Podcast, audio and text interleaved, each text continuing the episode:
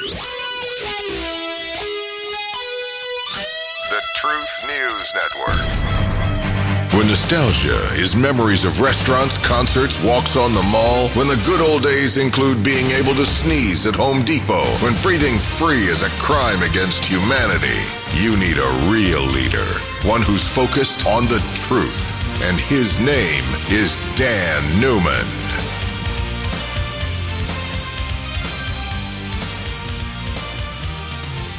I may not hit it on the head just right every time I hit the hammer on the nail. But, folks, I'm trying. I'm out there digging. That's what we do here at Truth News Network. And that's why most of you are here, because you're desperate to get the truth. We're not getting a lot of that of late. I mean, come on now. Who, who says that all the time? Come on, man. Anyway, I hope now that you're at the middle of this week, you can see the weekend, a time where you can get away for just a few hours, maybe, from the everyday things of life. Here's some encouragement for you today. You know, we all have bad things that happen. And most of the time, when something doesn't quite go our way, we start examining and being critical of ourselves. What did I do to deserve this? I mean, I can't think of anything. It all boils back down to one thing, folks. Always look and analyze any of the issues that you go through and find the causes. But don't beat yourself up all the time. A lot of things that happen to you, you have no control over. One of the best sermons I've ever heard preached in my life is about the providence of God. Now, that's a big term and it's way up there in title and it covers God and all that kind of stuff. I know but it hits home really, really well when you look down in the details. And basically, that sermon I heard, it boils down to this one fundamental premise. And I heard this sermon 20 years ago. Sometimes bad things happen to good people. I'll say it again. Sometimes bad things happen to good people. Sometimes you really don't have control. There are so many moving parts in our lives.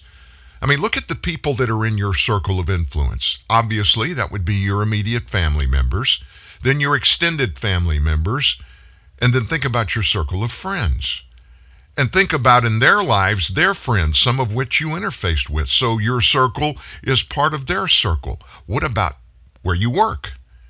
And the people you work with and the circles of influence that they have, some of who overlap into yours when you push it out as far as you possibly can, you can't be holding yourself responsible for everything bad that happens in your life. Yes, Dan, I know you're you're saying this when you're hearing me speak. You're saying, well, you know, sometimes I am responsible. That should be where we start at our personal responsibility, our personal obligations, our personal liabilities, and our personal choices from which we often find ourselves in really bad situations. But if you can objectively look at those, look at what happens, and analyze it objectively, which is hard to do because of emotions. But if you're going to work, get through things, folks, you've got to be able to do this first objectively look at what happened. Why did it happen? Find the sources, and then, as best as you possibly can, deal with the sources if they're in your purview to deal with. Sometimes they're not. Sometimes we don't have control over what others do or don't do, what others say or what they don't say, and we think they should say and they should do it or they shouldn't do it and they shouldn't say it. You get me? We can't control every moving part in our lives. And we're not supposed to. We don't have authority to do that. We were created to be equal, and we are. Our government, our Declaration of Independence declared that all men and women are created equal, and that we all, under the law of the United States, we are all getting the same justice system. It hasn't always been perfect. And it's not perfect today. It's far from it, as a matter of fact. But it's a structural beginning, it's a skeleton. And as far as the United States goes, it's the skeleton of the greatest nation in world history. being a human. Being a human is the greatest part of creation, including all animals and plant life. So those two go hand in hand. Don't beat yourself up over things that you have no direct control of. And folks, find your way to work work through all of those dilemmas. And sometimes you can do it internally, sometimes you can't. Even if you can't, you need to find people that you can turn to that you trust, part of your circle of influence. Maybe friends, it may be fellow family members. Whoever it is, find them and just talk to them. Getting things off your chest when they're going bad, that helps so much just to be able to express your emotions and your feelings with an open mind to get some outside influence. There are a lot of people that know a lot more about a lot of things than I do. And the older I get, the more I understand that. So here we are, the middle of July 4th, the last big holiday before Labor Day when the fall begins. July 4th is behind us, but the weekend is ahead of us. Enjoy every day. Live life to its fullest. Do the things. Always do something that you really want to do. Now, I'm not talking about illegal acts or hurting other people. I'm not talking about that. But step out. It's easy for me to say that. And a lot of people say just what I said. Ah, Dan, it's easy for you to say that. Well, it's easy to say it. It's, it's not quite as easy to do it, right? But you, what you get to the end of your life, you don't want to look back and say, "Man, my life is full of stuff that I should have done, and I thought I would do it, but I just didn't have the guts to do it." to some, that's starting a book. To some, it's taking a trip. To some, it's going back and getting that degree. Everybody's got a different one, but none is less or more important than any of the others be all that you can be. That's a, a tired, worn military challenge, but it's absolutely true. And you're never going to get anything accomplished unless you begin. You got to start somewhere. So let's just launch from there into trying to understand all of the chaos in our lives in our political blogosphere. and I mean, it is everywhere. Chaos is front and center. And the thing that is dominating it's actually stealing all the oxygen out of the news cycle the last 24 hours has been critical race theory. OMG. And folks, the battle lines are drawn. Teachers that have been teaching critical race theory, they didn't just decide one day to wake up and do it. It's been being planned, taught, and implemented among our educators for years now. And so those who have bought into that that we're not a free nation, that racism is everywhere, and teaching a theory that if your basic skin cover happens to be white, you're automatically racist. You're part of systemic racism. And there are a lot of premises that must be believed before anybody can truthfully say that. And just because you think something's right doesn't make it right. But just because you think something's wrong doesn't mean it's wrong. So we're not going to wade into the nuts and bolts of critical race theory today. What we are going to do is talk about the furor that it is spreading across our nation. The nation's largest teachers union has reportedly deleted parts of its website content outlining its plans for pushing this critical race theory in our schools. And they're doing that days after approving plans at their annual meeting to promote the deeply divisive doctrine nationally and critical race theory being taught in public schools. It is under siege now. Why is that? Parents' eyes have been opened, and they're looking at what these school teachers are teaching their children, and they don't like it. They don't like it. They don't want it taught there. And so many of them, you've seen and heard these school board meetings where these parents come in and they're just attacking those school board members sitting up there that are supposed to be working for them and teaching kids the curricula that these parents have signed off on. But that's not the case. Jessica Anderson, who's an executive director of Heritage Action, which is the current conservative grassroots organization regarding education, tweeted a screen grab yesterday of the National Education Association's website showing the removal of pages that detailed their, the union's campaign to push critical race theory.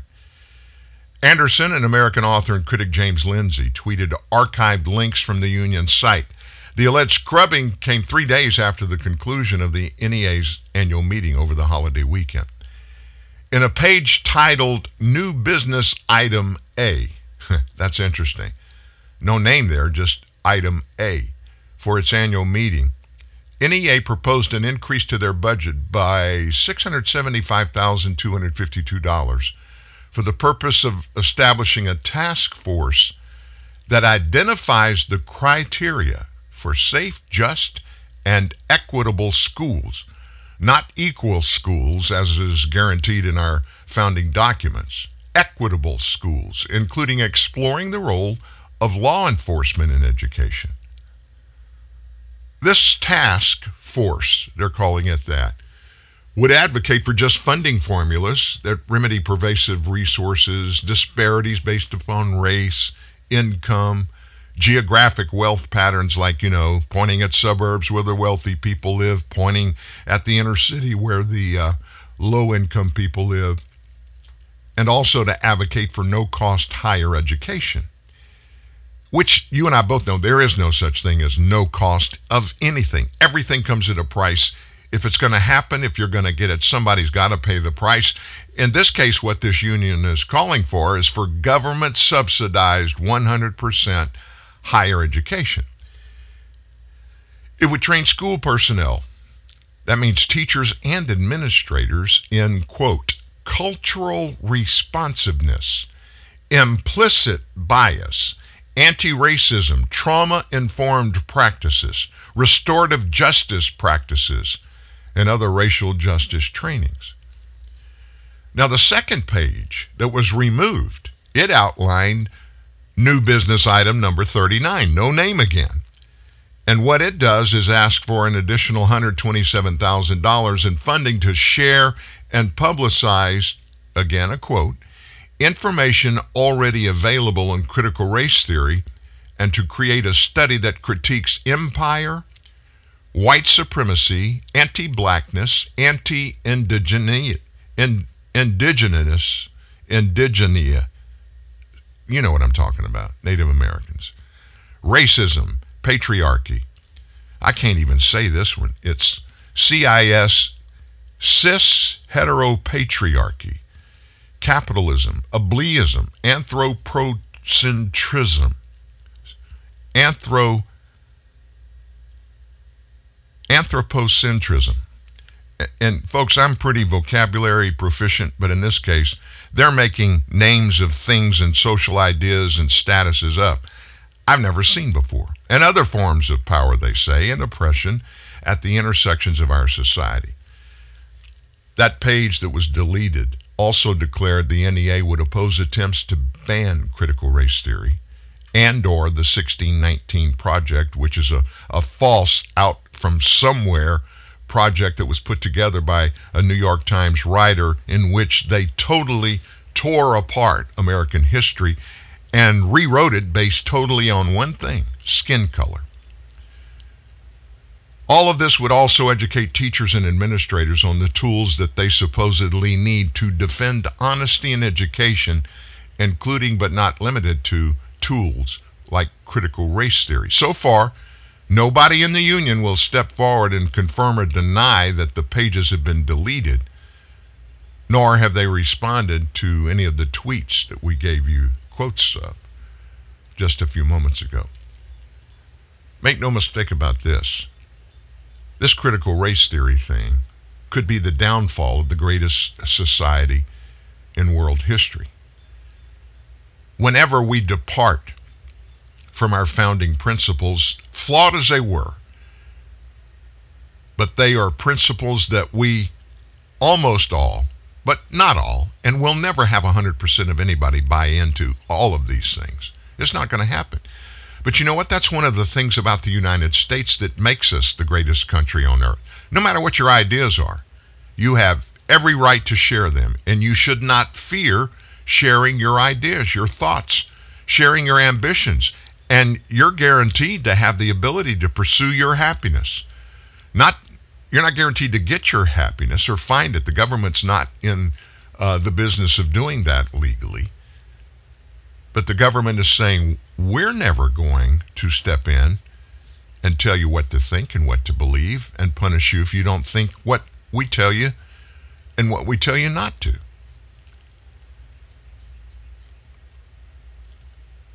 This thing is being weaponized to divide us.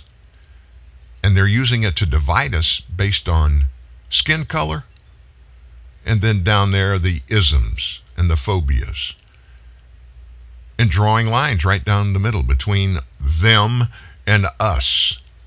And even passing out weapons to use to attack those who are different. Is that the nation that you grew up in? Is that the nation that our parents, our grandparents, our great grandparents, our great great great grandparents, and listen to what I'm about to say. You may not want to hear it, but it's a fact. African American people, Hispanic people, Asian people, Muslim people, Arab people, everybody has the same rights as everyone else in the United States of America. Now, what you do with those rights, that's not a government thing. That's your responsibility. In King County, Washington, a pretty good sized group of activist teachers revealed how they inject race and equity lessons into their elementary classrooms. You know the difference between equity and equality? Equality is what's guaranteed in the Constitution. Equity is not. What is the difference? Inequality, folks, Nobody hands you equality. It's endowed by our God, the Creator. And it is one of those inalienable rights guaranteed to everybody in the Constitution. Equity, on the other hand, is subjective. And the reason the critical race theory folks and a lot of other hard leftists are pushing that term to replace the term equality is equity is always manipulated. That's part of what it does. That's reason it exists is so that somebody somewhere can determine what's real, what's fake, what's right, what's wrong, what's fair, what's not, what's not, and put their thumb on the balance of equality and push it down and give a weighted a weighted advantage to those that they say, not necessarily that are, being treated unequally.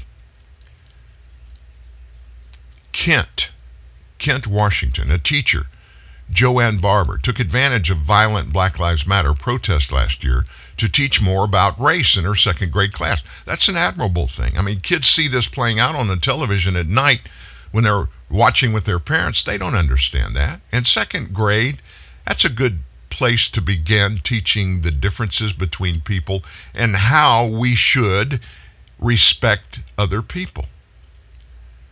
Teacher said this I'm willing to be that teacher that has those hard conversations. I'd be doing a huge disservice to my students if I didn't give them information that they could see themselves in. She told the outlet she was speaking to that racial history is just as important as reading or math.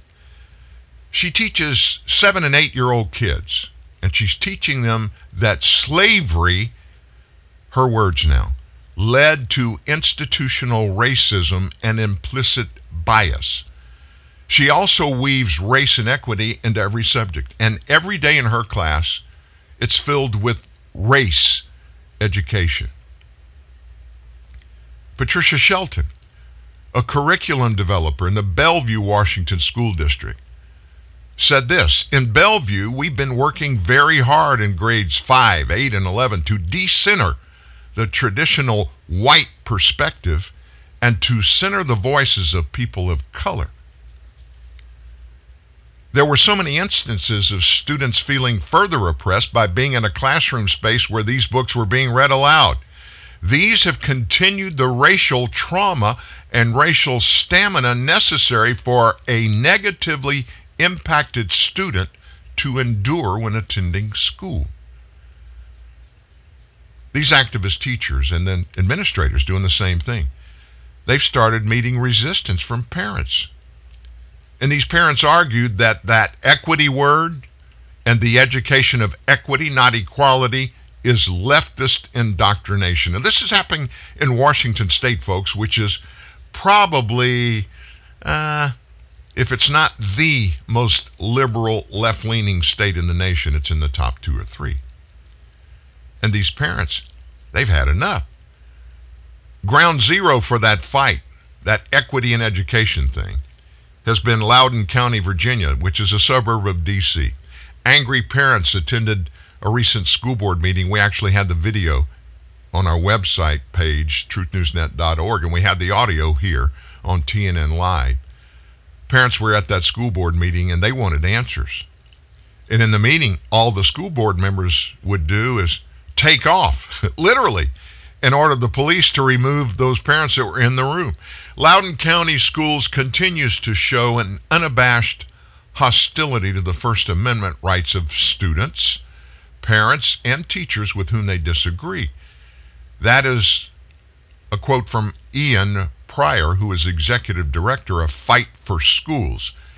It's time, he said, for school boards across the nation to stop being held captive by activists and special interest and give parents a seat at the table to help guide the education that they pay for their children to receive. And of course, the crowd's opinions in that meeting, they did nothing to sway those elected officials. Will not back down from fighting for the rights of our students and continuing our focus on equity. Do you understand what's happening here? The two biggest unions in education are both driving for the goal line, whatever that means in the teaching of critical race theory. And here's an example. This school board said, We're not going to let parents tell us what to do. Listen, folks, there's only one cure for this, but there is a cure across the board. What is this nation fundamentally built on besides equality and justice for all? It's built on your unalienable right to pursue your dreams and your happiness those around you that you have influence on, like your family members. Everybody can do that. You can do it together or whatever.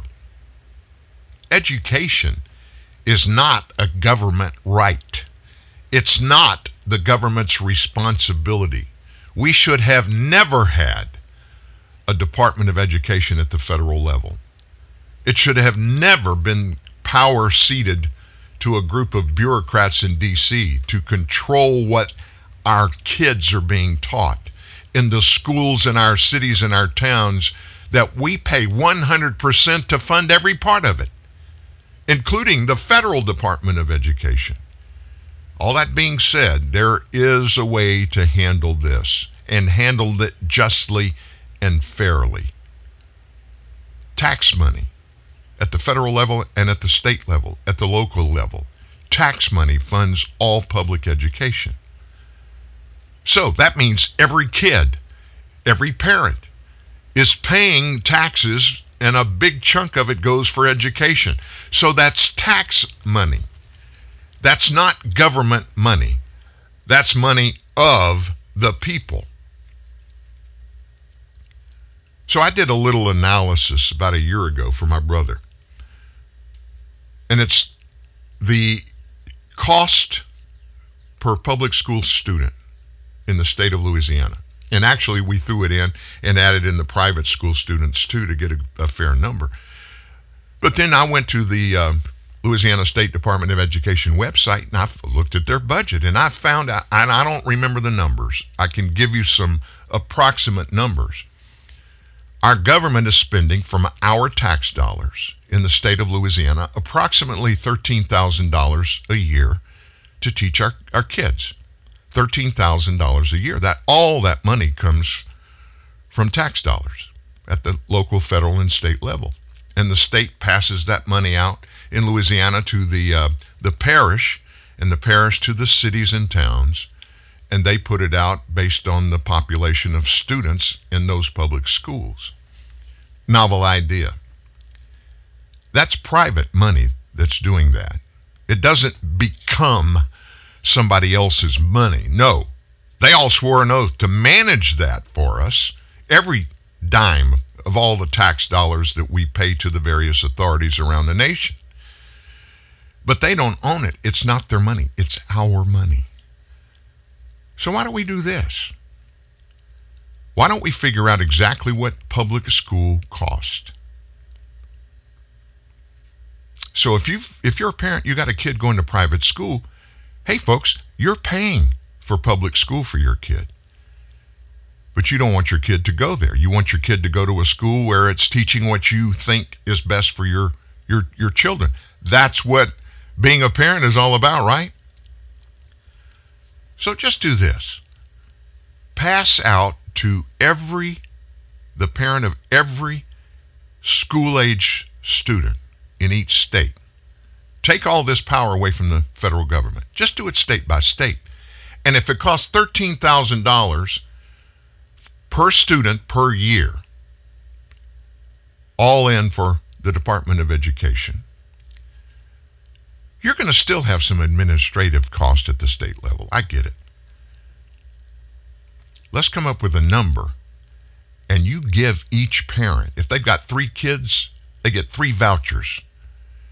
And each of those vouchers is worth the amount that we're paying now, minus the little bit that we would we would leave in there. So instead of 13, let's say it's $10,000. I get a voucher. And I choose what school my kid goes to. Doesn't matter if it's parochial, private, public, whichever one is the best that fits the picture for my kid. That's where I want my kid to go to school. That can happen overnight. It can.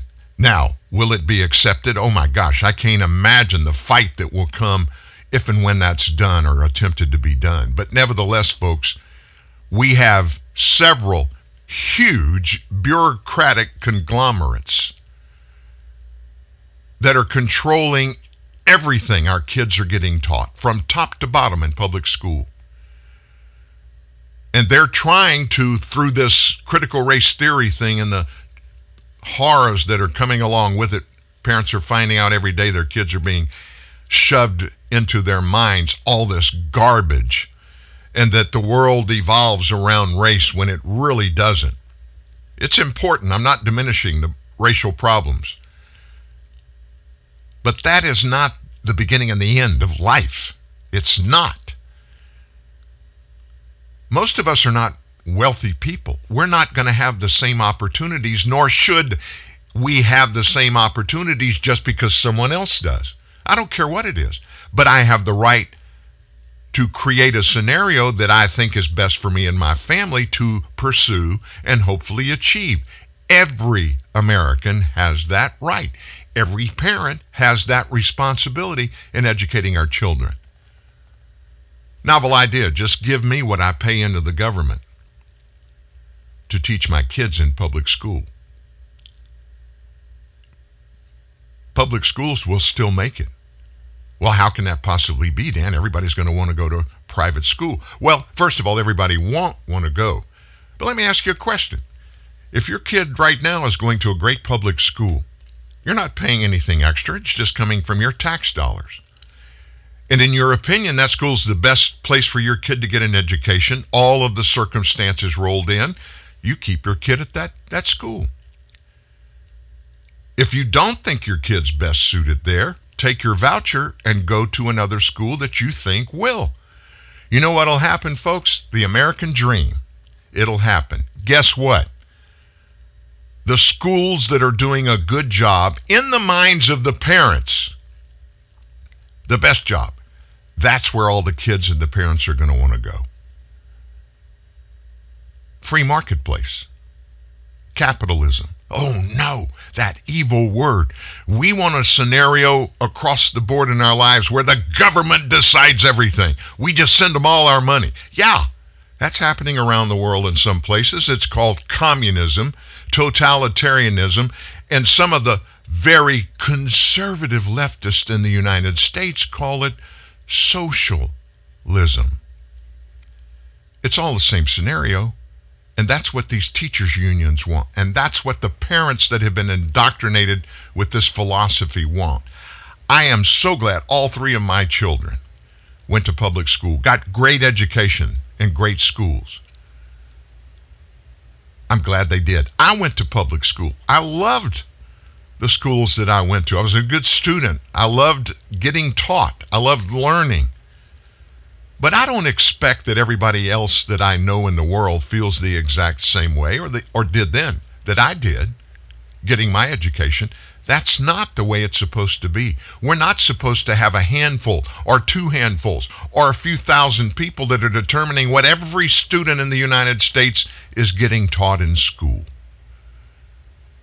That's not what the First Amendment guarantees that the government cannot and will not take from us as Americans. The freedom to speak, the freedom to express ourselves, and not have this crap crammed down the throats of the most innocent among us. I can't imagine a first, a second, a third, a fourth grade. I can't imagine any kid at any level sitting in a classroom and looking at their skin color after being taught for years. The most important thing in your life is the color of your skin. Listen, it all boils down to this one thing. Critical race theory is the perfect example of pure, hardcore racism. And it's the evidence of a segment of our society taking the ability to say what and who is racist and who is not, taking that and weaponizing that, using as a tool, and now they have one that in large part has been accepted. It's just kind of granted, okay, they're teaching critical race theory. We'll just go along with it. But the giant has awakened, and we're not accepting that anymore novel idea. Just uh, just thinking about and talking about that whole concept of school vouchers. So we've got two big s- school union that represent teachers, two big ones. And they're powerful folks and they've got lots of money. Where do they get their money? They get them from teachers who pay union dues. So here's how it's happening across the border from our state in Texas. Listen to this report of what uh, Governor Greg Abbott's doing over there.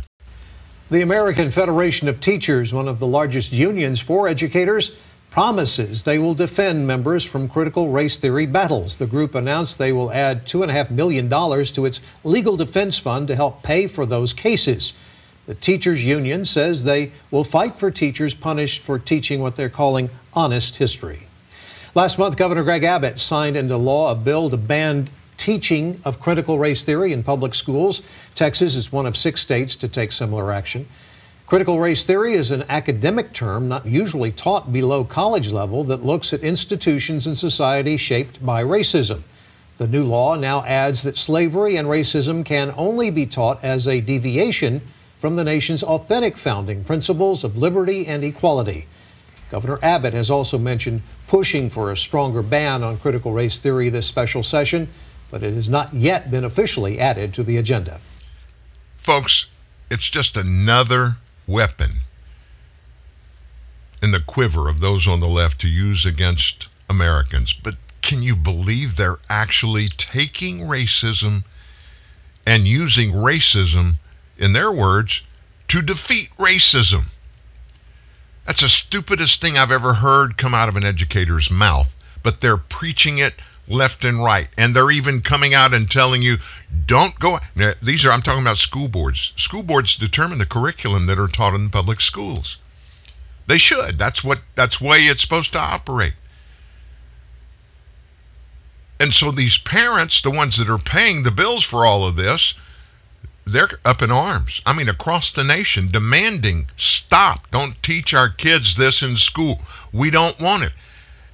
And these bureaucrats in these unions have got their union members up in arms. And talk about create division among us. You start messing with each other's kids, moms and dads, the gloves come off. I mean, it's a fight to the end. And the head of that American Federation of Teachers Union, the number two, NEA, National Education Association's number one. AFT, AFA, I think, is number two. The leader said, hey, don't think for a second. If a teacher is reprimanded for teaching critical race theory, we're going to take it into court. And we've got lots of money. And if it, go, if it goes to the Supreme Court, we're going to do that. In other words, they've been fighting for years They've been fighting for years about government controlling all our stuff because they don't speak for the people. They're supposed to, but they don't. They're saying that.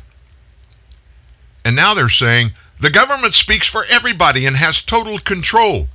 And we're telling the government what to do and what not to do when it comes to public education, curriculum, and we're going to teach critical race theory and we're going to cram it down the throats of all you kids.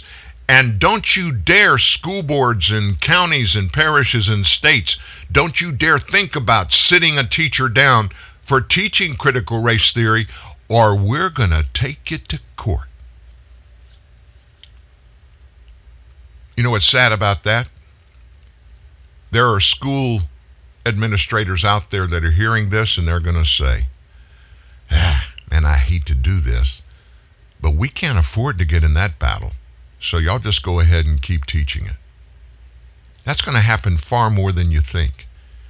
It's kind of like, you know, that's not my battle. It's not my fight. I may not agree with it, but we just don't have the capability of successfully defending ourselves against a national union. They have unlimited revenue. We don't. And you know what?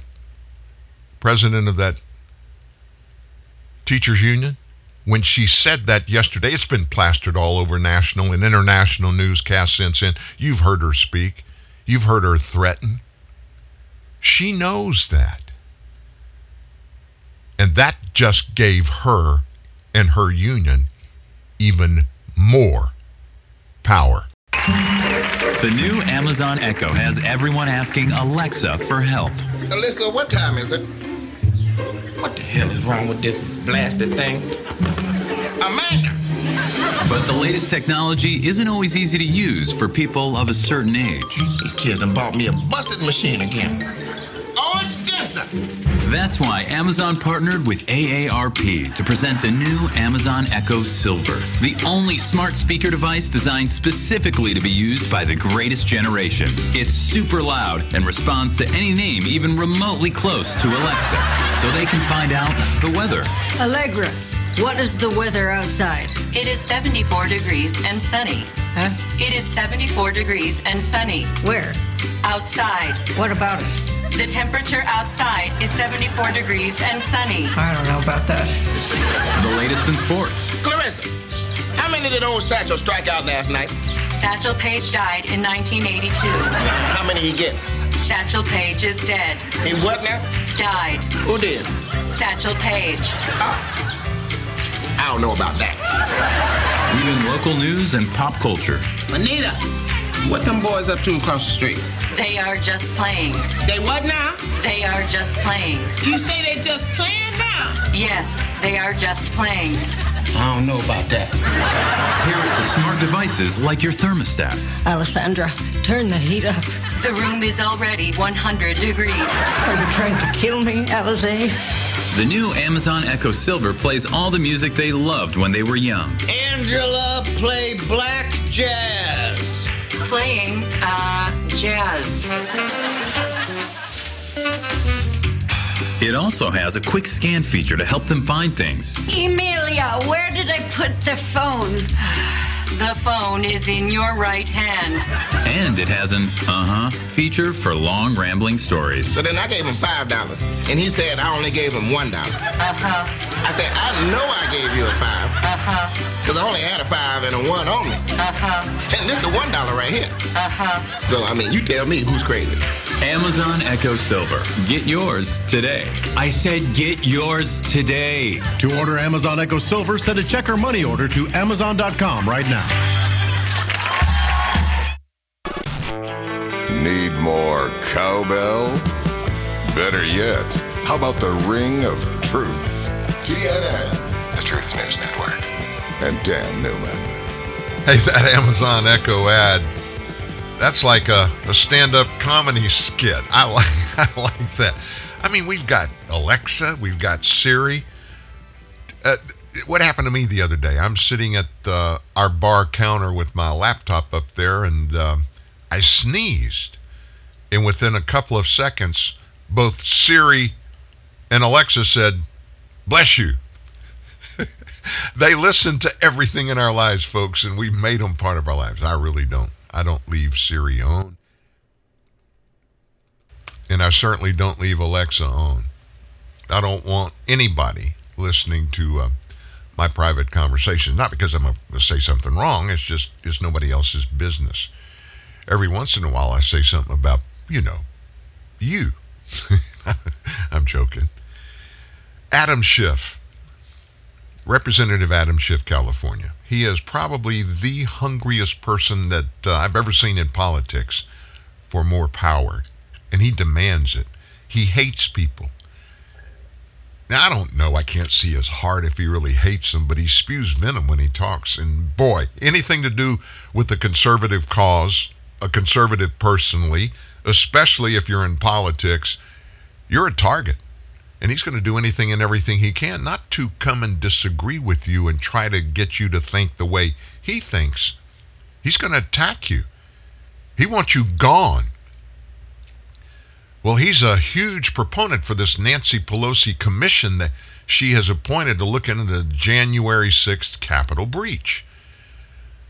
Now, forget about the fact that the FBI has been in the middle of this in active investigations for, I guess, month, what is it, February, March, April, May, June, July, six months now.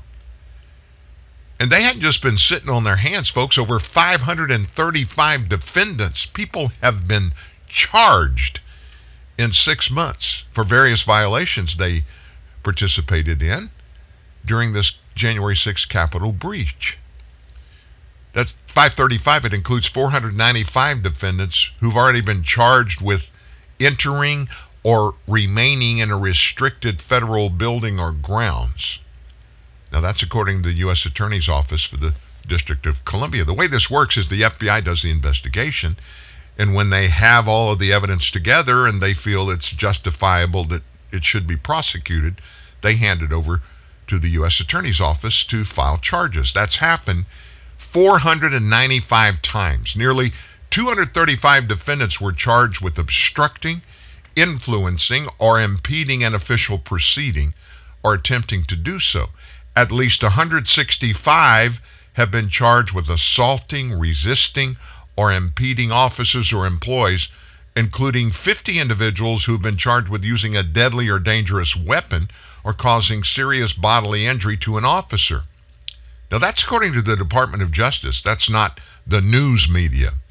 So far, 10 people have pled guilty to a variety of federal charges from misdemeanors to felony obstruction. President Biden said this this was not dissent, it was disorder. He said it posed an existential crisis and a test of whether our democracy could survive, which is a sad reminder that there's nothing guaranteed about our democracy. Well, that's not quite true. Those who swear that oath of office to protect and, con- and, and to serve, that's exactly what they're doing. They're saying we are swearing an oath to protect our democracy. How do you protect democracy? By enforcing the rule of law, making sure that constitutional um, powers are honored, that people aren't disenfranchised, all of those kind of things. That's part of democracy. And he and all his minions, that's all they're supposed to do. So Nancy Pelosi steps up. Not good enough for her. Not good enough for her. When we get to the end of this, I'll tell you what Adam and Nancy's objective is. So, her Democrat House of Representatives voted in favor of that panel. And they voted yes for it June 30th, despite Republicans saying it's not necessary because investigations are already underway in other committees of jurisdiction, not to even mention the FBI. The FBI the Department of Justice they're part of the Biden administration, yet they think, the far left think, this is all, every bit of it, every single thing has nothing to do with January 6th and what happened, other than this. When it happened, they saw the American people rise and express their opinions and their disdain and disgust for the November 3rd elections. They can't let that stand. Their perspective on all this, all of the Democrat leaders in, in, in Washington, without almost without exception, they're horrified to think that Americans are not going to let them just do whatever they want to do. And of course, they always have to have a villain. And who's the villain in all this? Well, it's Donald Trump. He had to be responsible. He had to be making these speeches and these secret phone calls and get togethers and stuff, creating this, this, oh my gosh, whatever you want to call it, an insurrection. That's what they called it. Creating it because he was mad and he got his feelings hurt because he got beat. So all of a sudden now, even after the FBI has gone out there and they've spent millions of your dollars, your taxpayer dollars, investigating, you know, and finding those things called evidence. That's what they've been doing. Forget about all that. Adam Schiff, oh, oh man, we can't let that stand.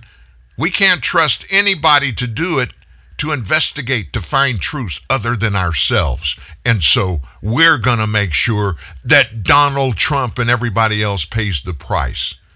Did you hear the perspective they say they're going to go with this commission? They're going to have members of the Capitol Police Force come in and testify, and to testify specifically about things that Republicans did many of which are in the Senate and the House of Representatives. This is going to be a partisan political fiasco. It has nothing to do with the rule of law. It has nothing to do with justice. It has to do with political payback. That is it in its entirety. If you want to object to that, give me a call, 866 37 Truth.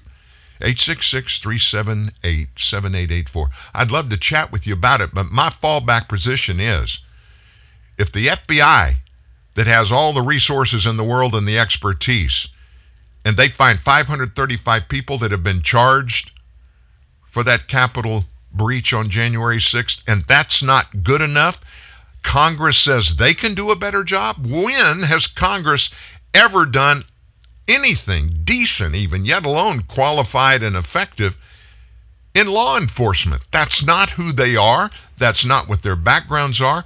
That's not what they're legally allowed to do. It can only be a partisan political charade. And in the middle of all of this, guess what else happens with the Capitol Police?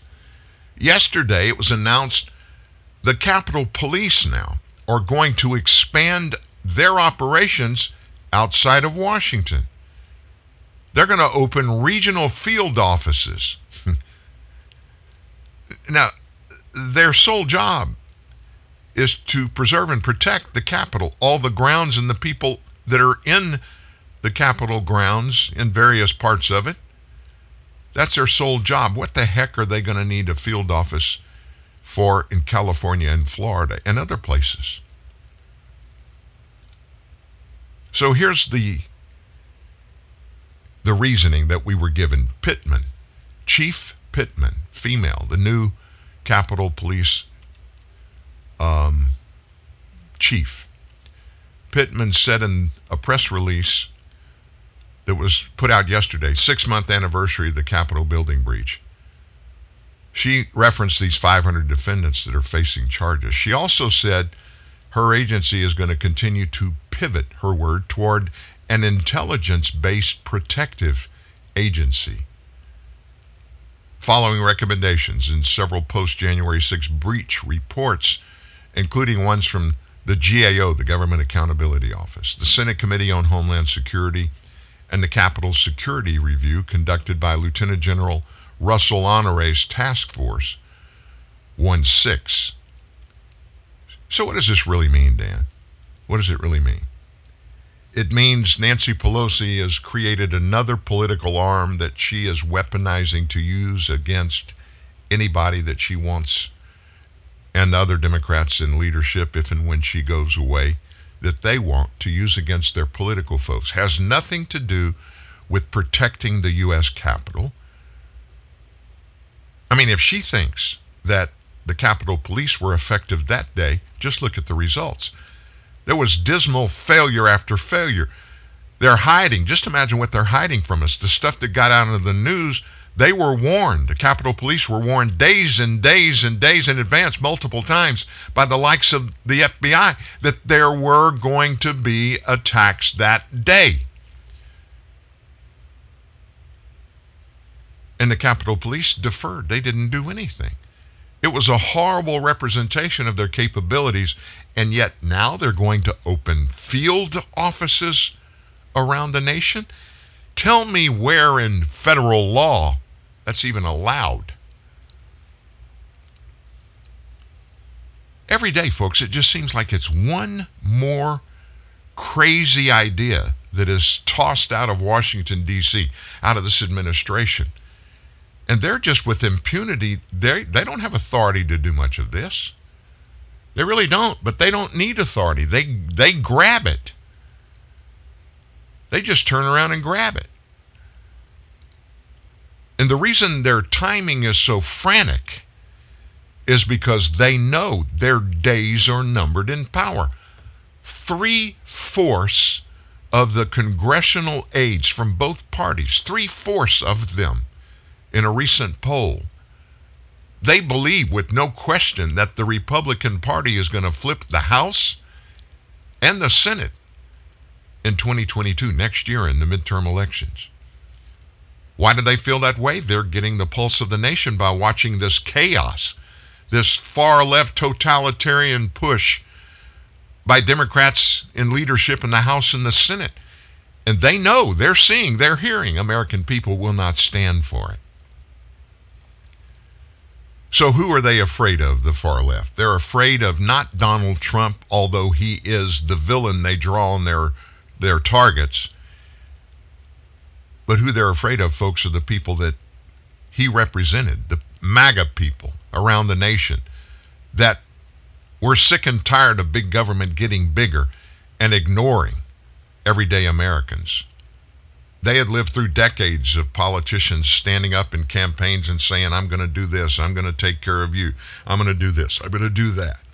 And then when they get elected, they don't do any of the things they promised.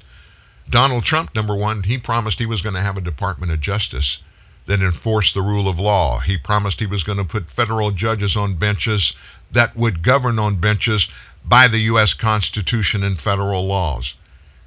And when he did what he promised to do, he became one of the first in American history to do that. Do these politicians think that we Americans don't recognize this? That we don't see how they've sold our government and they have personally enriched themselves through decades of being able to do it and having the power to do it, even though they weren't supposed to? Who controls what they can do and what they can't do? You know the answer. They do. They make all the laws. They pass all the regulations of what is allowed and what is not allowed.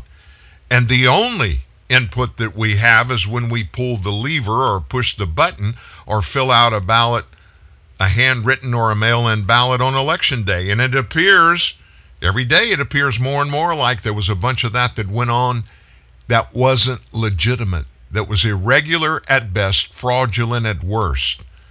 November 3rd last year. So let me ask you this. You know, Donald Trump's back on the road again. He was in Sarasota, Florida, one of my favorite cities in the world. Favorite city in Florida. My wife and I, we love Florida. We've got some great friends there.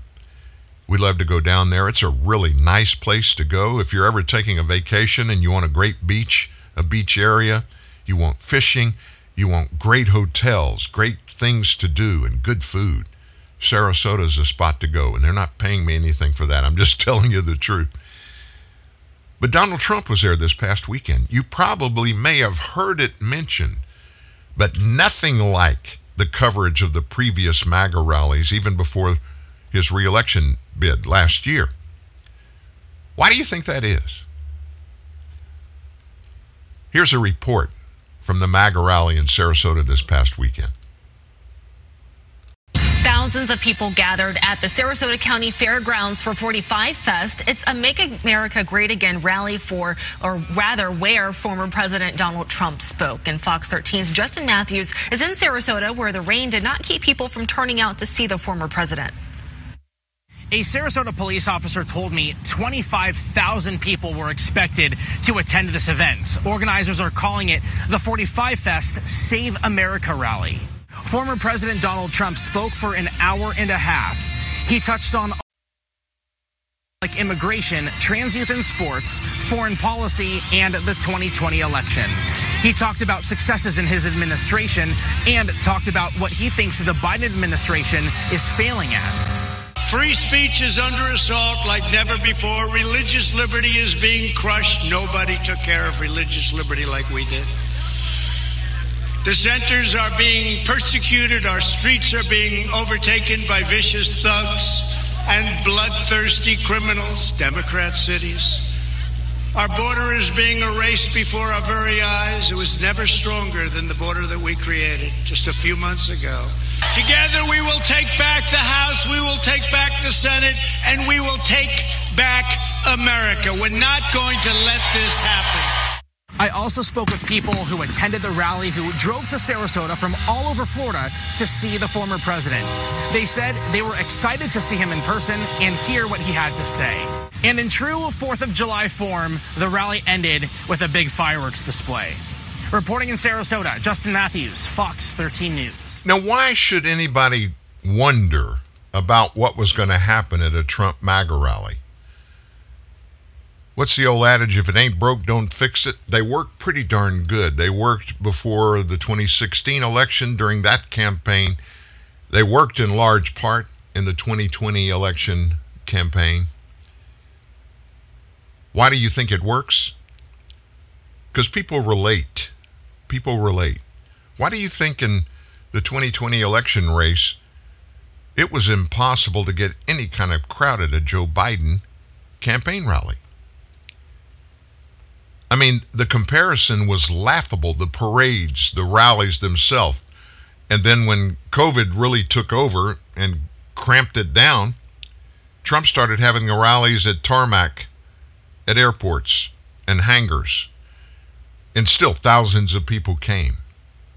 And of course, the left went crazy. You remember they preached that's a that's a COVID feeder people are going to get COVID because they're in close proximity to each other and everybody's going to die. None of that happened. Which brings up a point. What about that, Dr. Fauci? What about that? You preached crowds were just a seed fest for COVID 19. It never happened. Interesting. Just a side note. People are petrified.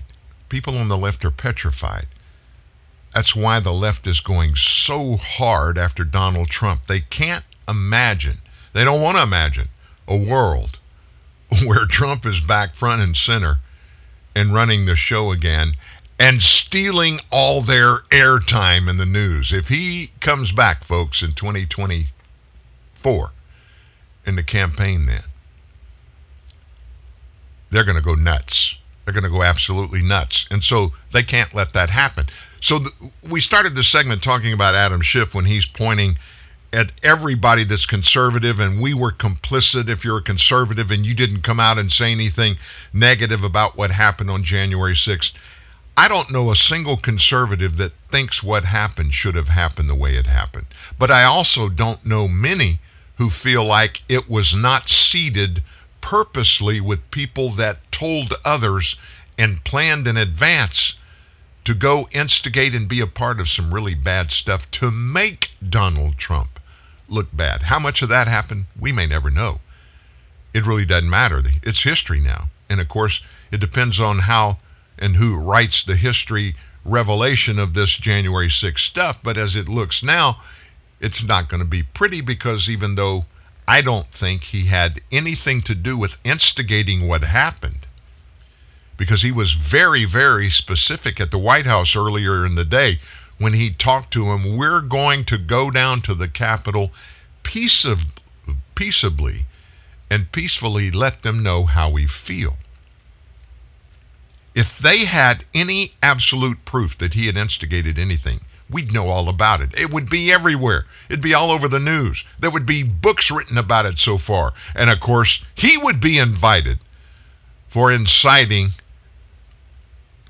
a riot. That hadn't happened. Why? Because that's not what happened. Hey, you want to go down south? Southern border news. I know it'll come as a surprise to you, but we got some. And we've got some facts and some numbers. It's going to horrify you. Back after this. Have you ever wanted to learn a new language like French, Spanish, or Russian, but thought it would be too difficult and time consuming? Then go to babbel.com and try it for free. Babbel works because it's built around real life. It teaches you everyday practical conversations that you will actually use. In 15 minutes a day, you'll be on your way to speaking a new language in just a few weeks. Babbel uses a modern conversation-based technique that makes language engaging, fun, and memorable. It starts by teaching you words and phrases. Then, sentences gradually get more complex. Soon, you're practicing short conversations about real-life topics. Babbel is created by language experts who use the spaced repetition method to help you learn quickly and remember what you learned. With Babbel, you can speak a new language. Babbel, language for life. Celebrating 10 million subscriptions sold. Now try Babbel for free at babbel.com. Just go to babbel.com and start learning a new language today. That's babbel.com. B A B B E L.com. Today on Hey Culligan, softer equals better. Here's a tweet from Ed Itchy in Idaho. Hey Culligan, my laundry is so scratchy, I just cut myself on a cable knit sweater. Any suggestions? Hashtag send help. Hey Ed Itchy in Idaho. Yes, the Culligan high efficiency water softener will make that thing so soft it'll go from cable knit to cable knot. Itchy. Hashtag soft laundry. Hashtag already on the way. Get started for as little as $10 a month for six months at participating Culligan dealers. If you think we're just four wheels and a grill, think again. The Jeep Grand Cherokee redefines freedom. But what really makes Jeep? It's finding the perfect balance between luxury and adventure without ever compromising. It's driving across the country to see your family, to make new memories. So, what makes Jeep? You do. Jeep. There's only one. Jeep is a registered trademark of FCA US LLC.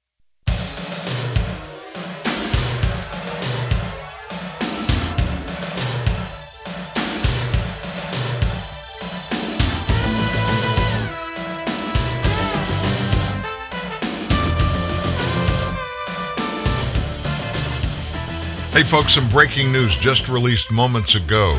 Pennsylvania State Senator Doug Mastriano just announced a few minutes ago that a forensic investigation of the 2020 general election and the 2021 primary, hmm, that's coming up. They're going to do a forensic investigation of it. Here's what he tweeted out, his release just a few moments ago. Quote, a forensic investigation of our election results and processes for the 2020 general election and the 2021 primary will go a long way to restore trust in our system. Voting is the fundamental right of all citizens. We should continually look for ways to improve the voting process to ensure every voice is heard. Today, as chair of the Intergovernmental Operations Committee, I issued letters to several counties requesting information and materials needed to conduct a forensics investigation of the 2020 general election and the 2021 primary. We've asked these counties to respond by July 31st with their plan to comply. The counties represent different geographical regions of the state and differing political makeups. Some are Republican while others are Democrat, which means that this will be a balanced investigation. His committee is a standing committee of the Pennsylvania State Senate, with oversight and investigatory responsibilities regarding activities relating to or conducted between two or more governments or levels of government, including the administration of election across the Commonwealth. Apparently, this has been in the making for some time, and now they've decided to do it just as, as a, a point of reference for you. He and his group spent a lot of time down in Maricopa County, Arizona, watching the way they were conducting their forensic audit, and uh, they had a lot of great things to say about it. We're still waiting for the preliminary results out of Maricopa County, but now it looks like Pennsylvania is going to launch the same kind of investigation. I think what may what we may see is all of those battleground states. What are they? Wisconsin, Michigan, Pennsylvania, Georgia. Uh, Georgia was thrown in there because of what happened uh, Arizona, and Nevada. I think we're watching closely as several of these states are doing these audits. And if it doesn't do anything else, if, if we can get the facts out there to either verify the results were real and actual and represented the vote of the people in these battleground states, or the opposite was true, they can make changes because the makeup of the U.S. Constitution pertaining to the Congress in the presidency are in the balance right now. And Americans, in large, more than half, far more than half, want us to know the facts to make sure that when we have elections, they do. The results always represent the will of the people and the way the people voted. And more than 50% of the United States don't think 2020 that that happened. So just before we head down south, 50% of registered voters today, according to one poll, 50% of registered voters believe President Joe Biden is incapable of reducing the 30% increase in 2021 homicides across the nation. 50%, half the nation, say they're not confident in his ability to do that. Another 30% also sometimes feel unsafe in public as crime rages in American cities. Homicides up 58% in Democrat run Atlanta, 533% in Democrat run Portland, and 37% in Democrat run Philadelphia. Shootings up 54% in Democrat run New York, 51% in Democrat run LA, and 18% in Democrat run Chicago. This surge of crime comes while the president looks to highlight the pandemic. And he's doing that, I got to be honest with you, to steer clear of a negative polling outcome on surging crime and illegal immigration at his southern border. For instance, Biden spoke about the pandemic in his July 4th speech, and he's going to do so again next Tuesday, ignoring recent numbers from the Washington Post, which suggest only 38% of Americans approve of his handling of crime, 48% disapprove. The Post also revealed only 33% of Americans say they approve of how he is handling illegal immigration on the southern border. Among Democrats, only 63% approve of his handling. Democrats. And his drooping poll numbers in categories that impact every one of us, American workers, communities, perhaps show that the Democrat Party's rhetoric, their marching orders, their mantra on the defunding police across the nation is having an impact on the way voters look at them now. So we have a list that we compiled of the Democrats' rhetoric on defunding the police. Let me just give you a few of them. Biden said he supported reallocating police resources during his campaign. Kamala Harris said, I applaud, applaud Eric Garcetti, who's the mayor of Los Angeles. She applauds him for defunding the Los Angeles police said we have to reimagine public safety. Biden's Associate Attorney General, Vanita Gupta, said officials must heed calls to decrease police budgets and the scope, role, and responsibility of police in our lives. Biden's Secretary of Labor, Marty Walsh, when he was Boston mayor, proposed a budget to divert funding away from law enforcement. The Assistant Attorney General, Kristen Clarke, wrote an op ed for Newsweek in 2020 supporting efforts to defund the police. Representative Val Demings, a Democrat of Illinois, called the Minneapolis City Council very thoughtful for voting to dismantle the police. and Nancy Pelosi. And fellow Democrats refused to criticize the Minneapolis City Council for defunding their cops. Representative Maxine Waters told prosecutors, get more confrontational with police. Representative Ilhan Omar called for dismantling the Minneapolis Police Department. The list goes on and on and on. I mean, we have like 25 or 30 of those. This is a Democrat Party thing, yet they have the unmitigated gall to stand up on stage. Joe Biden did last week. His um, Communications Secretary Jen Psaki, in a press briefing, said it was Republicans. Biden said it was the Republicans that promoted defunding the police. Biden did it himself. Of course, he probably doesn't remember that. So anyway, it's a law and order thing. Now let's let's do this. Let's just encapsulate the thought process, law and order. Let's take it down south. Let's take it to the southern border. Agents in the Rio Grande Valley sector. That's the one that is, uh, you know where McAllen is, you know where Brownsville is, right at, you know where Texas goes down and it's got like a little, it's not a boot like Louisiana, but it's almost like a, a foot with a, a toe sticking out there, way down at the bottom of Texas. It's got a very long border there, and the rivers there, the Rio Grande Valley, but that's where the big bulk of the illegal immigration comes. Agents there said they've arrested three criminal aliens last week after they crossed the border into Texas. Alien criminals. Now, what does that mean? Well, this adds to the more than 1,400 criminals arrested since October 1st of last year. These offenders, we were told, have committed despicable acts within our country. They were deported once and the Biden administration invited them right back in, even after being deported previously. McAllen Station Border Patrol agents, they apprehended a 28-year-old male after he legally crossed on June 30th.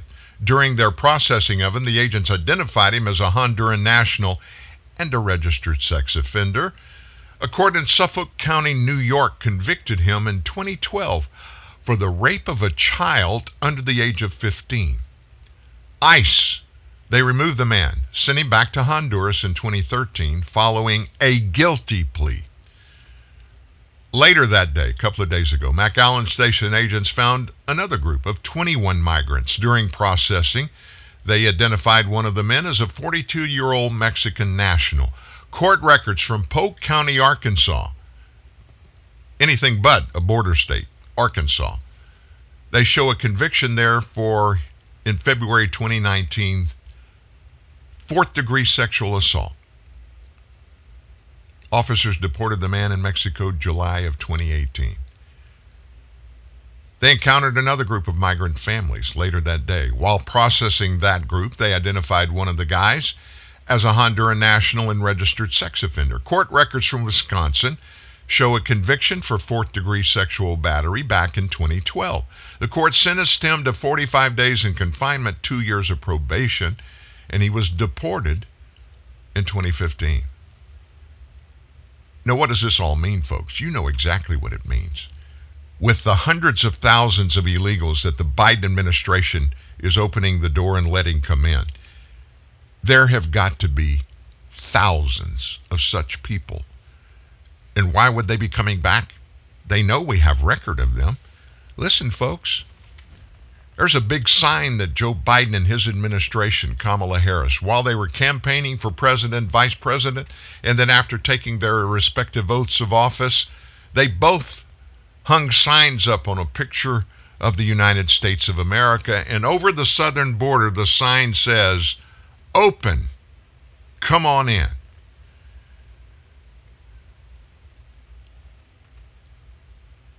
They even now, folks, are not even making any attempt to hide it. So they brought in a.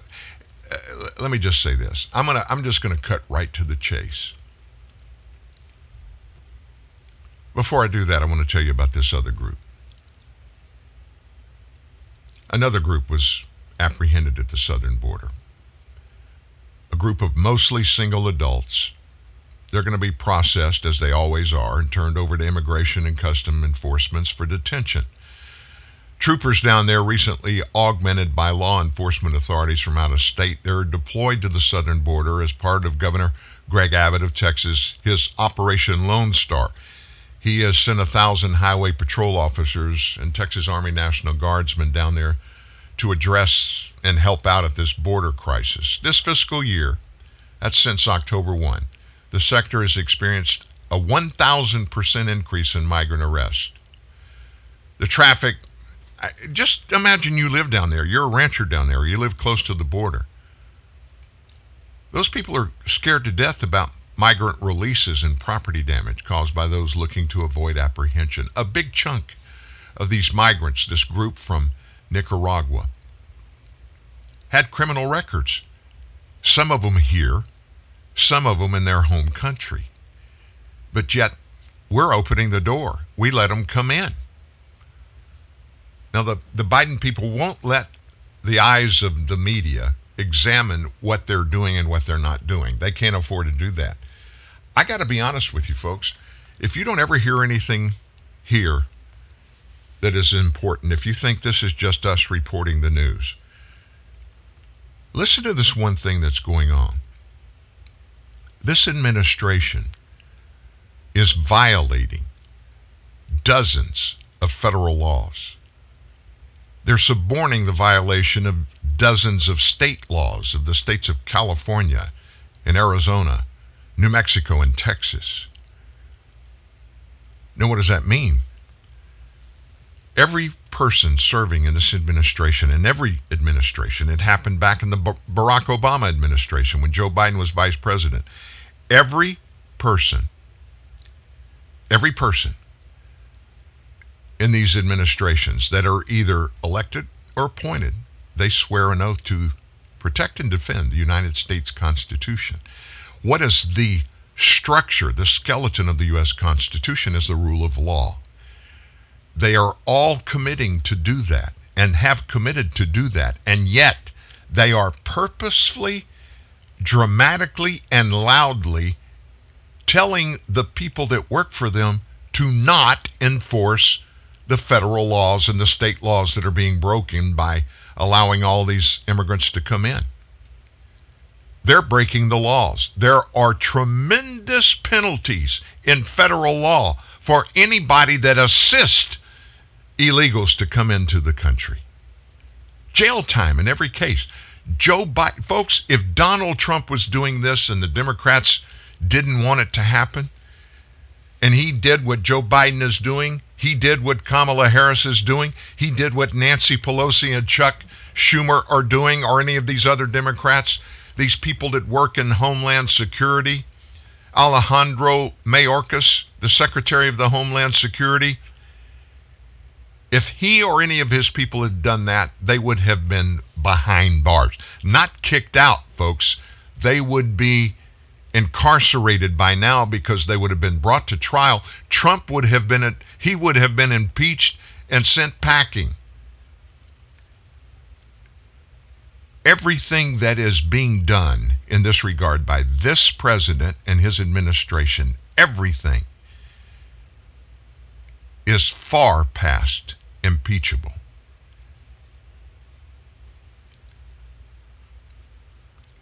That's what legally can and should happen. Of course, it's not going to happen. Why? Impeachment begins in the House of Representatives. Who controls the House? And I'm not saying, folks, I'm not saying that Joe Biden should be impeached. I'm not saying that at all. I'm saying the offenses are impeachable. And that needs to be addressed in some level. He needs to be confronted with it.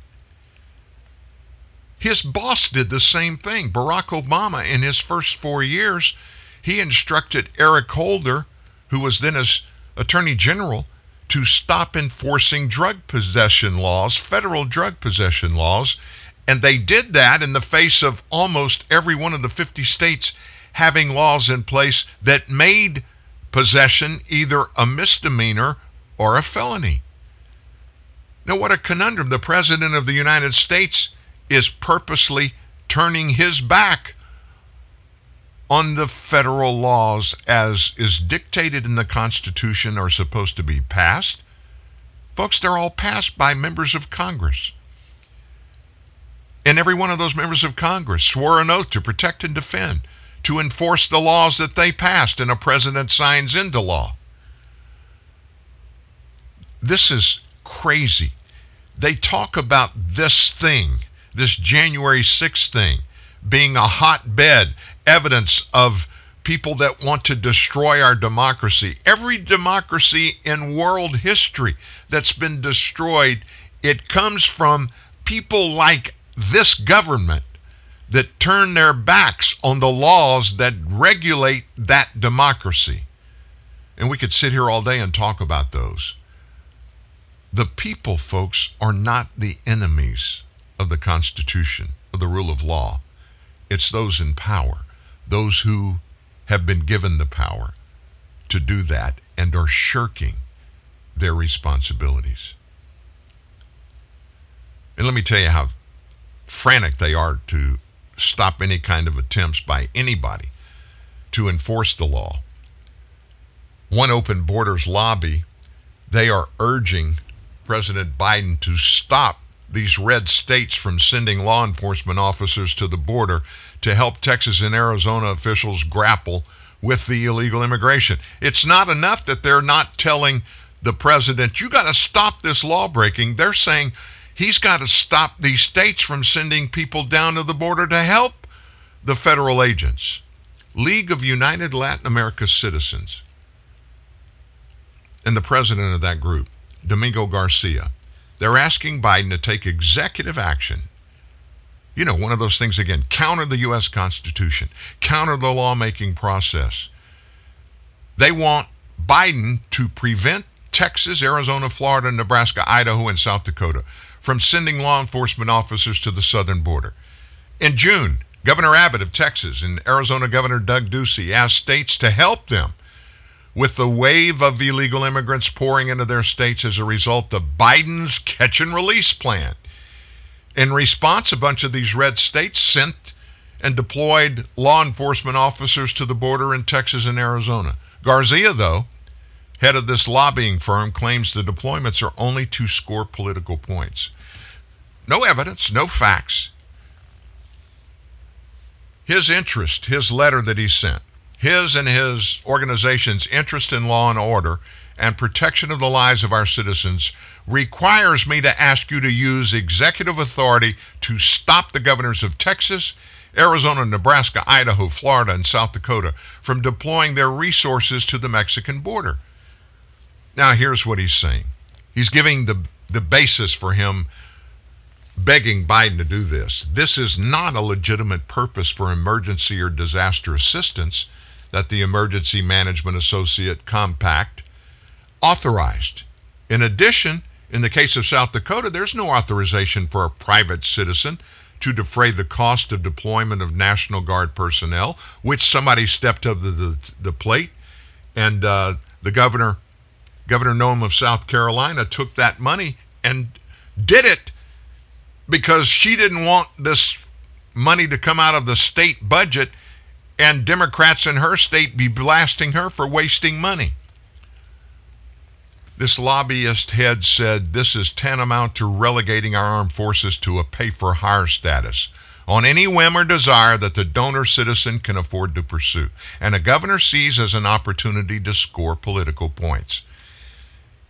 And this is this one just blows my mind. He said this, this is an insult to our veterans who served and women and men who are now serving in our armed forces. This is not how America protects our citizens. It certainly is corrosive to our relationships with our allies around the world, especially our friends in Mexico. Folks, this guy is a sycophant. He has absolutely no reality, no thinking that can justify any of what he just claimed.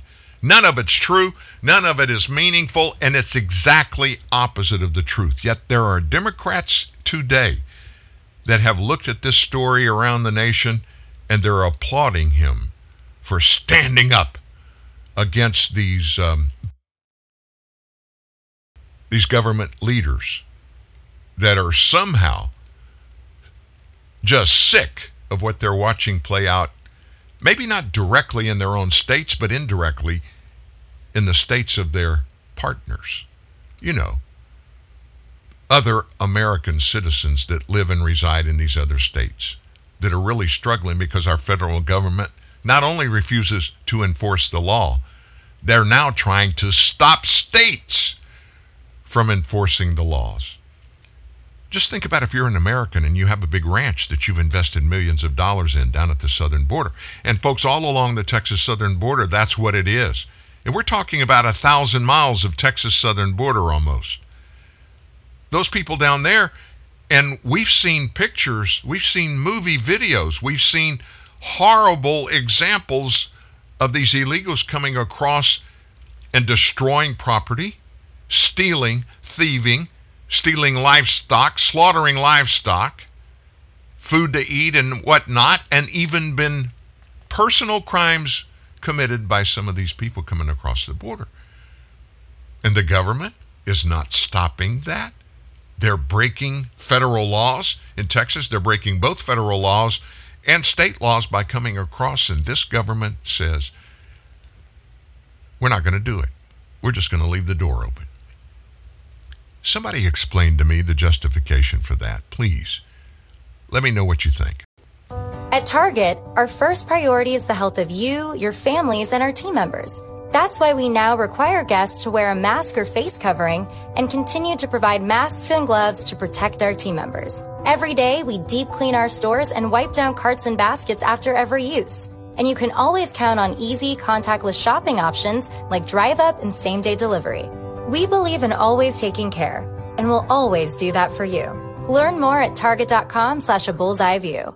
I'm a Verizon engineer, and today we're turning on 5G across the country, including right here in New York City. With the coverage of 5G nationwide and in more and more cities, the unprecedented performance of ultra wideband. It will change your phone and how businesses do everything.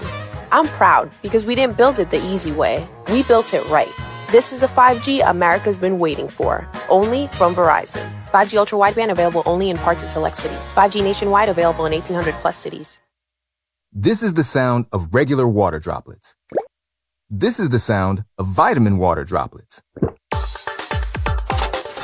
Regular water, vitamin water.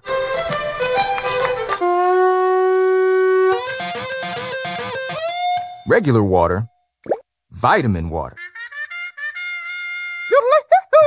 Hey, come on now. Vitamin water. It has vitamins, but also parties. Those in the know like to stay in the realm of innovation. Join them. It's easy to keep up with the latest trends and own the latest tech with BMW Select, as it offers you the option to drive a brand new BMW every three years. You also get to tailor your deal to suit your pocket and your lifestyle. Visit select.bmw.co.za for more. BMW Select, dynamic finance for ultimate control. BMW Financial Services is an authorized FSP and registered credit provider. T's and C's apply.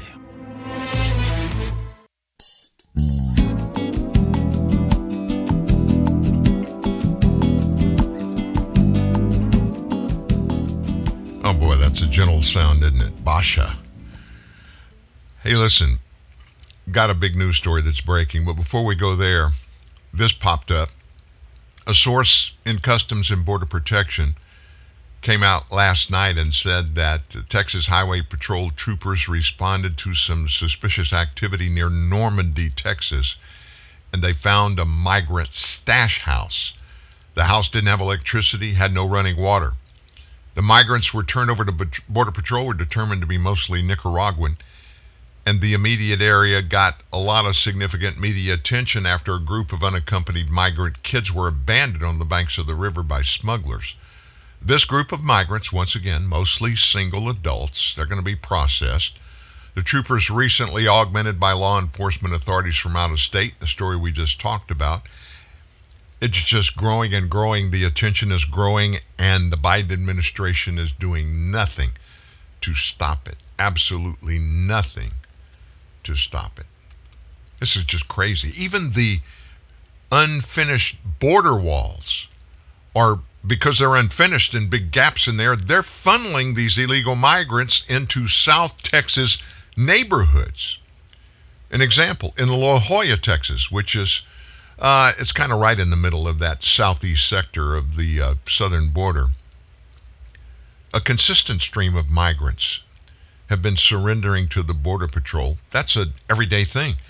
The border wall project that is currently paused and the big gap along Military Road near the Rio Grande River funnels traffic right into the heart of the small Starr County town, La Joya. Migrants surrendering by the hundreds there. They keep Border Patrol agents busy providing humanitarian assistance instead of allowing them to go do what they were hired to do to protect our southern border. Single adults run through the city streets to get away. An almost certain return to Mexico under an emergency CDC uh, COVID 19 authority. Residents there frustrated by the influx of migrants, and it's at a 20 year high. That's just one place. And so you think about that big, tall wall. You can't get through it. I mean, you can technically, but you can't have hundreds of people that can go over it and get her. But I tell you what they can do. They can walk along it until they find one of these big gaps and bam, they're through. That's happening. Why oh why is Biden not only letting it happen, suborning it to continue to happen? Big news coming from the Trump folks today. Big announcement. Former President Trump is suing Facebook, Twitter, and Google but not just the companies. He's suing their respective CEOs. That's Mark Zuckerberg at Facebook, Jack Dorsey at Twitter, and Sundar Pichai at Google. Trump has a history of threatening legal action, but he doesn't always follow through. But uh, he's following through. It's going to be filed in federal court in Florida. And in the lawsuit, it alleges these tech giants have violated defendants' First Amendment rights. The action that he was considering was unveiled over a month ago after Facebook decided to keep that Trump ban in place until at least January of 2023. They want to let that midterm election to get by before he's allowed back in. Twitter, which is Trump's preferred media outlet throughout his first term in office, permanently banned him on the heels of that January 6 invasion. Representatives for Twitter and Google, as you can imagine, they declined to comment. Facebook did not immediately respond to a request for comment. Liz Harrington, who is now a Trump spokeswoman, she was in his administration. She declined to comment ahead of the former president's speech, which is being given right now. But Trump is suing the big giants. And that, when we say that, a lot of people listening in are saying to themselves, you know, why? I thought we had already done that. I thought the government had already done that. Heck no, folks. This government, this administration, any administration are going to be really slow to take antitrust action against these big social media giants. Why is that? Do you know the millions and millions of dollars these big companies pay in campaign contributions at every level around the nation? Local, state, and federal. And many of these far left Democrats are they're obligated. Now wait a minute. You can't give somebody a campaign contribution and get something in return. You're not supposed to. but it happens every day. It happens every day. So, this particular lawsuit that uh, Biden is filing, it's not just a little willy nilly federal lawsuit, folks. It's a class action lawsuit. Trump's leading the charge, and everybody's going to have the right to sign on to it. If it's class action, if it's accepted to be uh, put, on, put on a docket in federal court, what happens is when it's declared a class action, that means anybody that's affected is going to have a right to become a co litigant. So be watching for that. This may turn out to be kind of fun to watch because everybody in America knows big tech. They've just obliterated the First Amendment over and over and over again. And it's not just Trump. Mine has been. Yours has been. If you say anything, if you post anything, or if somebody else posts something on your wall or your Twitter page, or on your YouTube feed. If somebody else does it, they're going to hold you liable. And they, if they don't agree with it, they being big tech and their minions, Most of them are 20 year olds that do nothing but surf the internet anyway. They don't have a clue. They're doing politics, is what they're doing. That is all they're doing. Now, speaking of political sycophants, this one just blows my mind. Starting this fall, coming up this school year, Yale University is going to offer a course that compares prison systems here in the United States. They're going to compare ours to the Soviet Union, Nazi Germany, Communist China throughout the 20th century. Going to look back and see who had the worst, who had the best. There's a professor of history at Yale named Timothy Snyder. He's joining forces with the professor of philosophy, Jason Stanley. They're doing this class Mass Incarceration in the Soviet Union and the United States. That's the name of the course.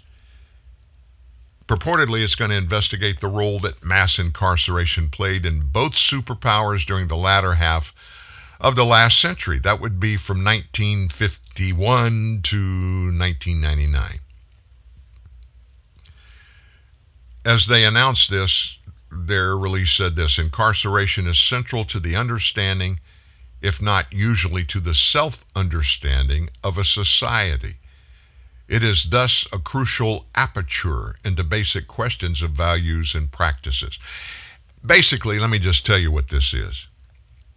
Well, let me finish this and I'll tell you. In a Twitter thread, Stanley, one of the guys, he stated that uh, the conceptual framework of the course is that sensationalist media coverages of crimes in the 90s, much like today, that contributed to a mass national panic. Invariably, drum roll, racial. there you go. Everything's about skin color. He argued that the U.S. is perpetuating its decades long trend of high incarceration rates, the majority of which is comprised of the nation's traditionally oppressed minority, the 38 million black Americans.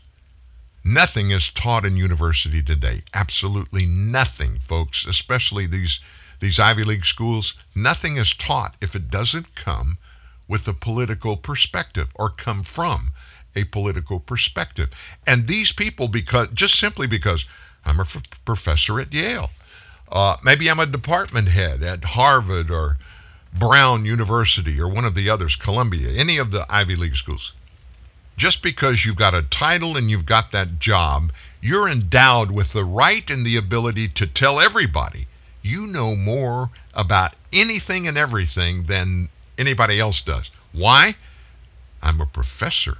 I'm a department head at Yale or Harvard or Brown or Princeton, and on and on and on.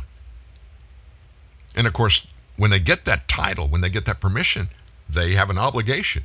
You got to find a villain and you got to find a victim. And in this case, the easy go to in both of those for the villain, it's got to be a connected white guy. And if the white guy's rich, oh, he's even more a villain.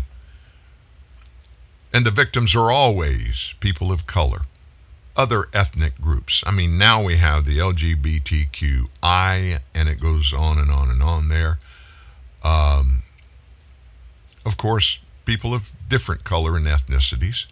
Anybody that's different than the picture you would draw of an average American, which in itself is racism, because there is no such thing as a picture of an average American. An average American is either an Asian, a Latino, a Caucasian, uh, an Arab.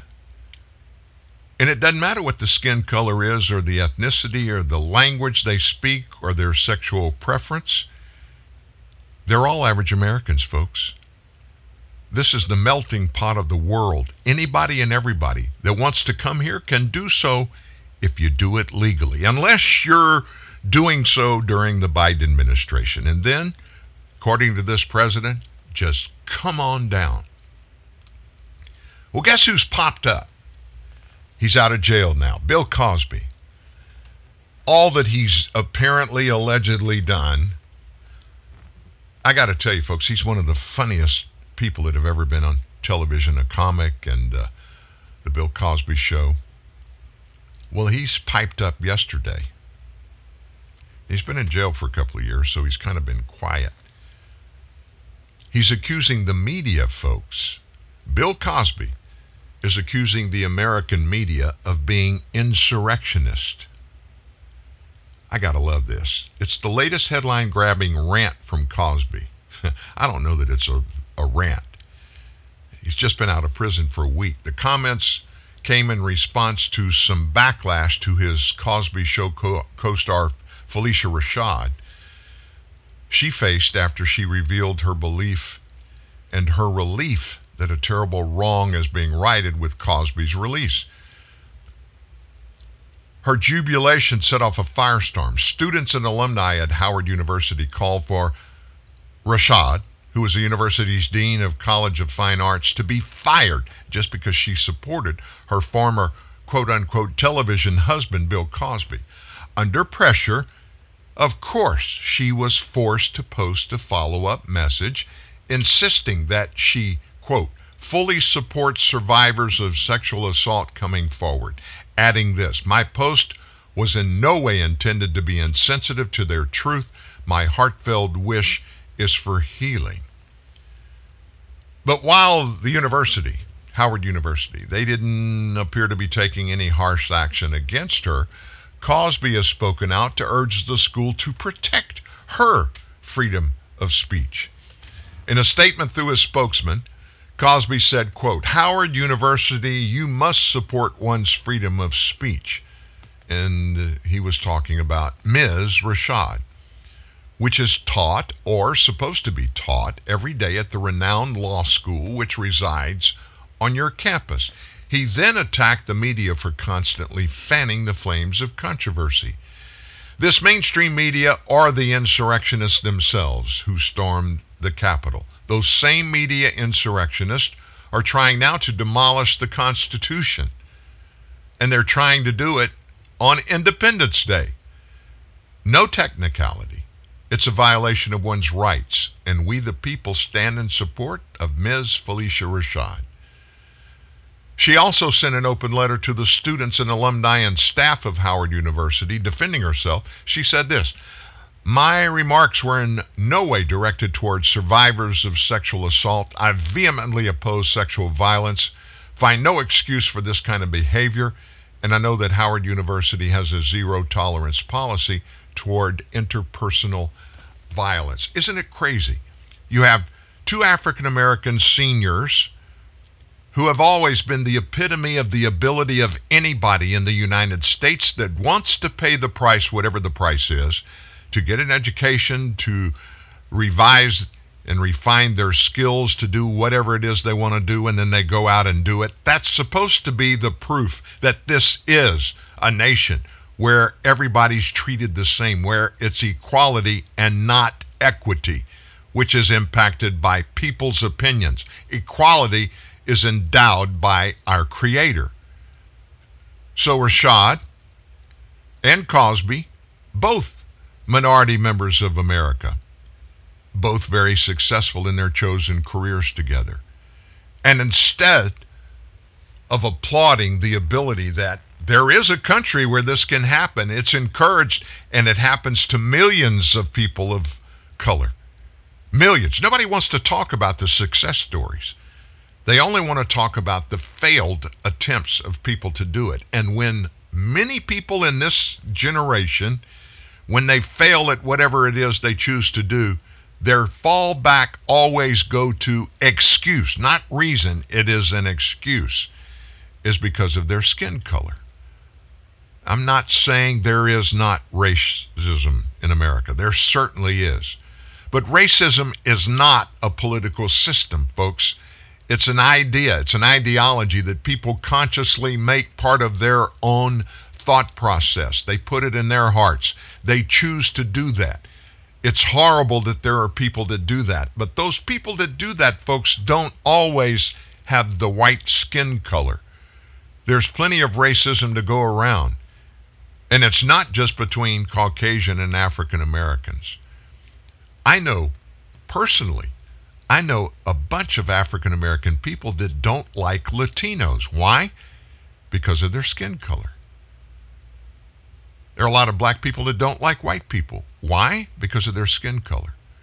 That's just one part of it, but I'm expressing an explanation of how it happens. There's no exclusivity on anything wrong in the world. It's not exclusive to any nationality. It's not exclusive to any religion. It's not exclusive to any political party or political persuasion.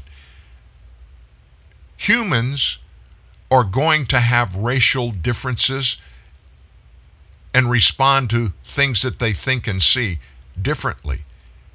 That's what being a human is. There has never been a society since Earth began to be populated by people where there was not racism. People cannot look at each other and be 100% colorblind. It's impossible to do. And those who think and sell the fact or try to sell the fact that it is possible, they're lying to you. They just want to use that, folks, as a weapon, their choice, and they engage that weapon whenever they choose and think that it is okay for them to do. And you have no say so in that. I have no say so in that. And they beat us over the head with the fact that we are what they think we are. And our nation is what they think our nation is. And people do this because of the reasons that they think people do this or that. And we don't respect their ability to use racism, to attack racism. That's the stupidest thing I've ever heard of. Back in a moment. Talk to Dan. Call 1 37 Truth. TNN Live. The Truth News Network. Lowe's knows you're a craftsman guy. You have a lot of tools. Tools for everything you've done around the house. But there's the moment you realize your new project means new tools. Yes. When tool guys need new tools, they start with Lowe's. The new home of craftsmen. Right this way.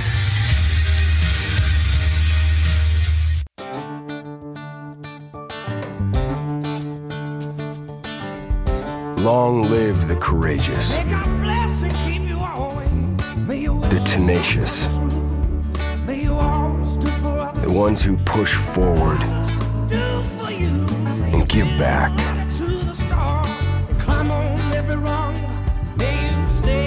Long live the greater good, the helping hand, those who fall and get back up. And long live the truck with the strength to overcome, the will to outwork,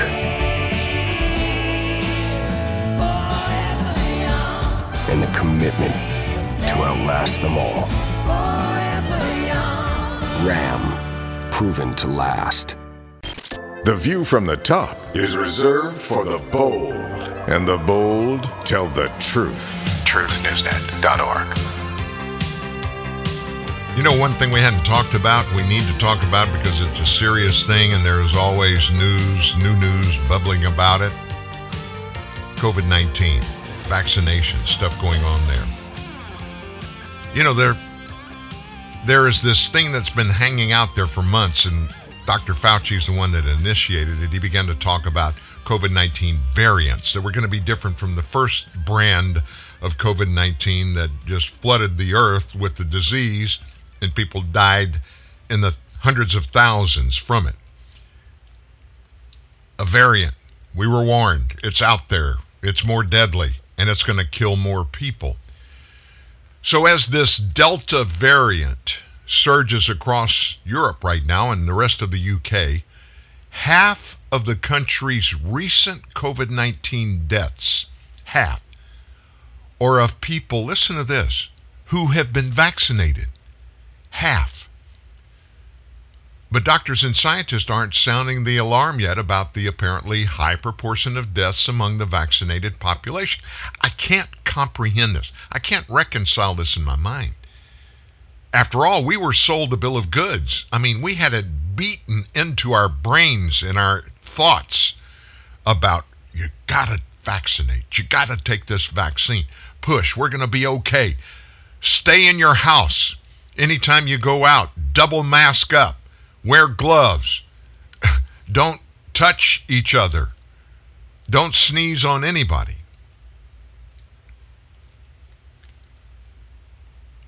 And now they're saying no big deal. They're not actually saying that, but their actions is we're not we're not pulling the switch. Half of the UK deaths recently or of people who have been vaccinated, they don't have a problem with that. These experts say the figures are so far offer reassurance that vaccines offer some substantial protection against the variant, particularly after two uh, doses. Delta is the first identified. It started in India, and it's since spread to at least 85 other countries, including here. In the U.S., now it's estimated to be the most common variant. The United Kingdom is a testing ground for how these vaccines are coping.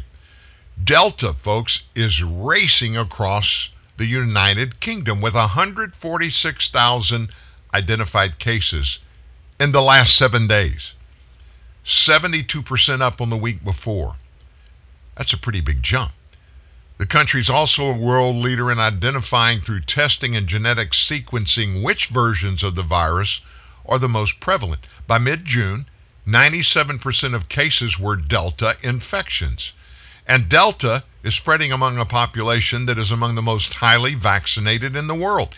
85% of adults have had at least one vaccine shot. 63% have had two. Now think about that. 63% have had both shots of this COVID 19 vaccine in the UK. 63%. And yet, half of the people that have died half of the recent COVID 19 deaths or of people that have been vaccinated.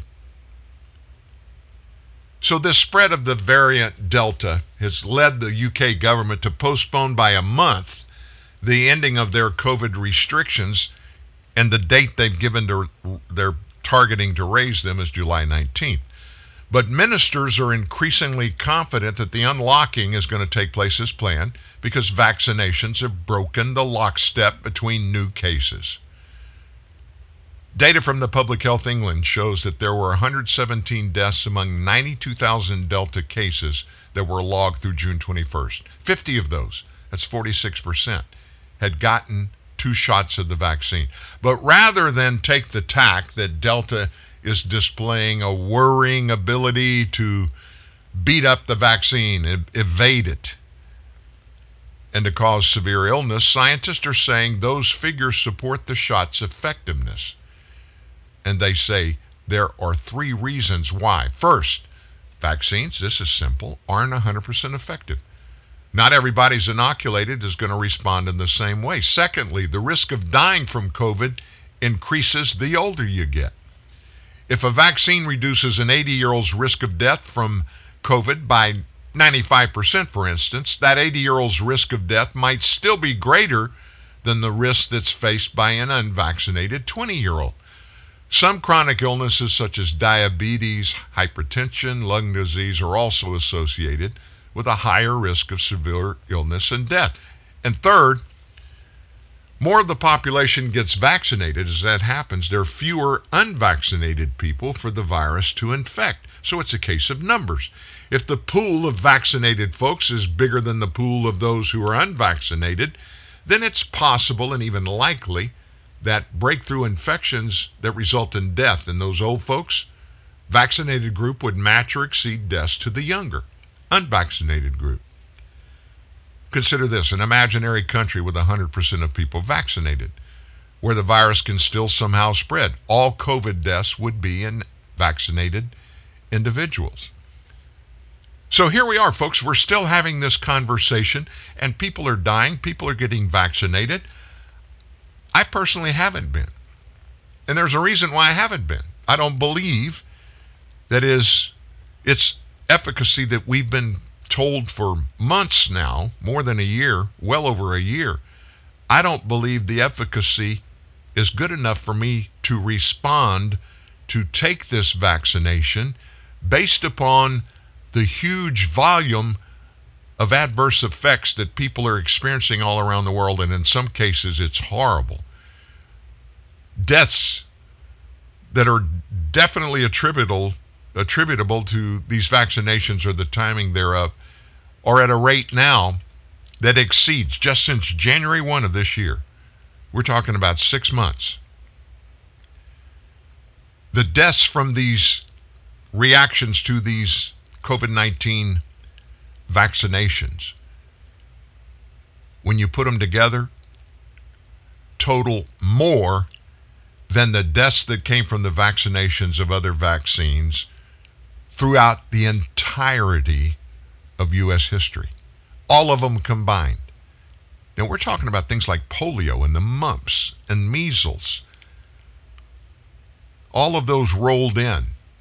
In just six months, more people have died from those vaccines than have from the vaccinations for every other vaccine ever in the United States. That, folks, that is spooky. Hey, thank you for being here today. We always love sharing the day with you. And it's a sacrifice, it's a commitment on your part. Please know if you miss any of the part of this show, you can pick it up in podcast format on Apple iTunes. Just in your search bar, put TNN Live. Also, Spotify podcast, the same thing. We're going to get together again tomorrow morning. Love to bring you along.